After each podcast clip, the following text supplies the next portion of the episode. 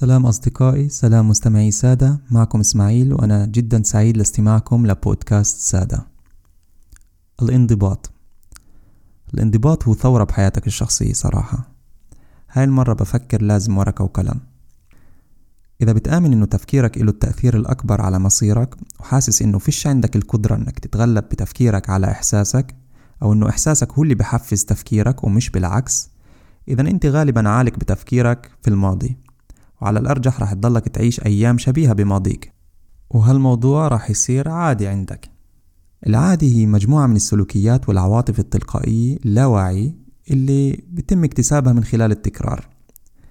عادة ما تكون عملت إشي كل هالكد كثير لدرجة صار جسمك يعرف يعمل هذا الشي أكثر من عقلك. ولما أحكي عن العادات أنا عمليا ما بحكي عن الروتين. لازم أحكي شوي عن الفرق بينهن خلينا نميزهن. الروتين هو عبارة عن مجموعة فعاليات مع سابق التخطيط اللي بتوصلك للغاية المنشودة. هذه الفعاليات مش عشوائية بل بالعكس تم اختيارها من عقلك بطريقة انتقائية رهيبة إيمانا منه إنها الطريق الأنجع لهذه الغاية. يعني في نظام مركب بعقلك اللي بيرتب الأمور اللي لازم تنجزها بطريقة بطيئة أو تحليلية اللي بتساعدك تبتكر استراتيجيات فعالة لعملياتك اليومية. أما العادات هي عمليات اللي بنكون فيها بشكل متكرر. لدرجة إنك مش بس ما بتفكر فيها إلا إنه دماغك صار يتعامل معها كمكافآت. هسا الإشي الأجمد من هيك إنه العادات في إلها غالبا محفز أو trigger اللي بخليك تمارس هذه العادة بكثرة. مثلا إنك تشوف بليفونك بخليك مباشرة تمسكه أو تفتحه أو إنك كل ما تشرب قهوتك تاكل معها قطعة كعك.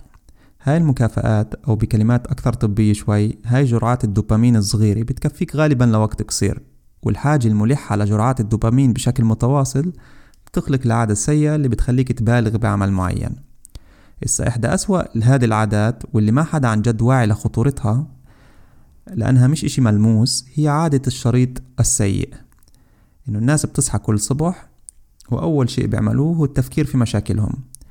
وهذه المشاكل هي عبارة عن دوائر أو حلقات لذكريات في الدماغ. كل واحدة من هذه الذكريات مرتبطة بناس أوقات أو أماكن معينة والدماغ هو طبعا سجل للماضي وذكرياتنا مرتبطة بمشاعرنا. مجرد يبدأ يومه بالتفكير السلبي اللي بيؤدي للشعور السلبي إنتاجيته في هذا اليوم بتقل بشكل رهيب. يعني بيبدأوا بيومهم بمبارح وبسلبوا حاضرهم حلاوة كونه إشي جديد وبيستبدلوها بشريط قديم. كل واحدة من هذه الذكريات إلها عاطفة والعواطف هي المنتج النهائي أو المنتوج النهائي للتجارب الماضية.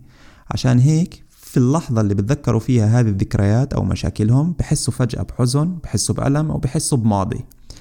إذا كيف أنت بتفكر وكيف أنت بتشعر بخلق حالة وجودك؟ عشان هيك إذا بدأت يومك بالماضي وبدأت حالتك الكاملة في الماضي بتخلي ماضيك المألوف هو حاضرك وحاضرك راح يصير مستقبلك وبتعلق بدوامة الماضي اللي هي أكبر عدو لتقدمك وتطورك بأي مجال. يعني أنت تجعل من ماضيك المألوف مستقبلك المتوقع.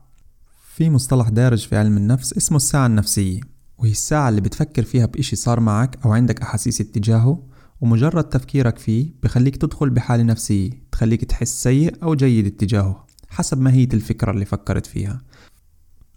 غالبا الإنسان بتمنى يكون شخص مختلف عن شخصه الحالي. في أشياء كثير صغيرة بتفكر إنك لازم تغيرها بنفسك وأشياء كثير كبيرة بتفكر إنك بتقدر تحققها بذاتك. أشياء مثل ممارسة الرياضة، الأكل الصحي، تعلم لغة جديدة، الكتابة، قراءة كتاب كل يوم، تمارس هوايتك، تقوي مواهبك بدل ما تضل كل يوم تضيع وقتك. وغالبا ببين الموضوع كأنه لازم تصير سوبرمان عشان تنجز كل هذه الأمور. بطل عنده مسؤولية أكثر وبيجتهد أكثر إنسان أكثر انضباط منك وعنده إرادة أكبر منك. أكيد مركت عليك فترة ولو قصيرة اللي صار عندك انضباط بشيء معين وكثير انبسطت من حالتك. ما لحقت تصير فخور بإنجازاتك لحتى رجعت للعادة القديمة برجعتك للأنا القديم تقنع نفسك إنك فاشل بالانضباط ومع كل فشل جديد بتزيد قناعتك بفشلك الجاي. وما تخاف بالأيام هذه في دايما مين يذكرك بالسوشيال ميديا إنه حياتك مش كثير جامدة وإنه إذا أنت ما معك مليونين أنت السبب الوحيد وإنه إذا لهسه جسمك مش مرسوم بالمسطرة معناها أنت بتعمل إشي غلط بحياتك. وتذكيرك بيكون سواء بفيديوهات لناس تحكي لك شو تعمل أو ناس بتحكي لك ليش أنت فاشل. بعدك مش ناجح معناها أكيد إرادتك ما كانت قوية كفاية. طبعا سمعنا كثير من هالدوامات. طبعا أنا ما بقلل من أهمية الجسم الصحي ولا من فوائد الاستقرار المادي بس هدول في إلهن بودكاست ثاني. نرجع لموضوعنا. التغيير إشي صعب. نقطة. إسا عشان يصير سهل على جسمك لازم عقلك يستوعبه. تخيل إنك جيت على أرض عشبية كبيرة ووحلة وصعب إنك تعبرها. بس أنت لازم تقطعها لازم تعبرها برجليك. وخلال مراقبتك للأرض العشبية بتشوف طريق صغير مبين إنه في ناس كثير مشت فوقه وبتستعمله كطريق. انت أكيد ما بتفكر مرتين بتروح على الطريق الشبه منيحة عشان تستعملها. وإذا اضطريت إنك تعبر هالطريق كثير كل مرة بتعبرها العشب اللي عليها رح يذبل وتصير أكثر معبدة.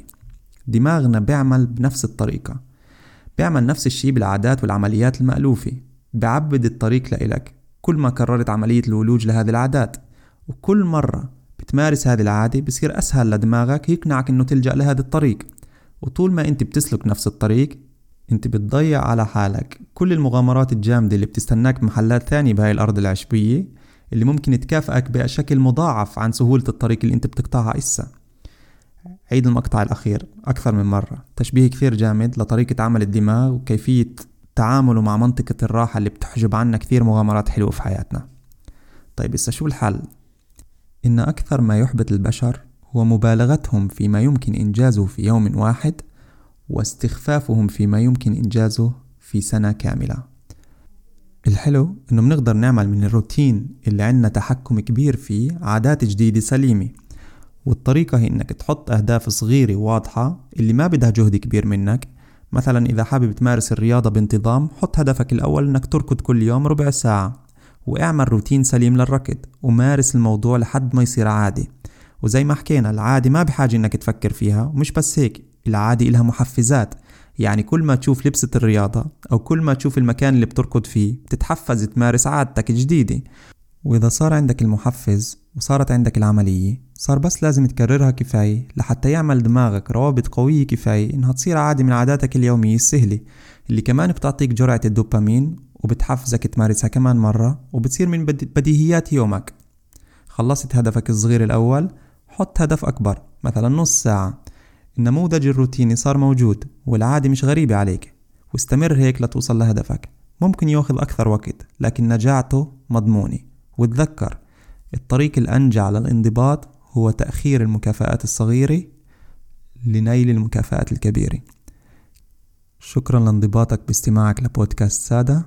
كان معك إسماعيل تاي. Stay tuned. سلام.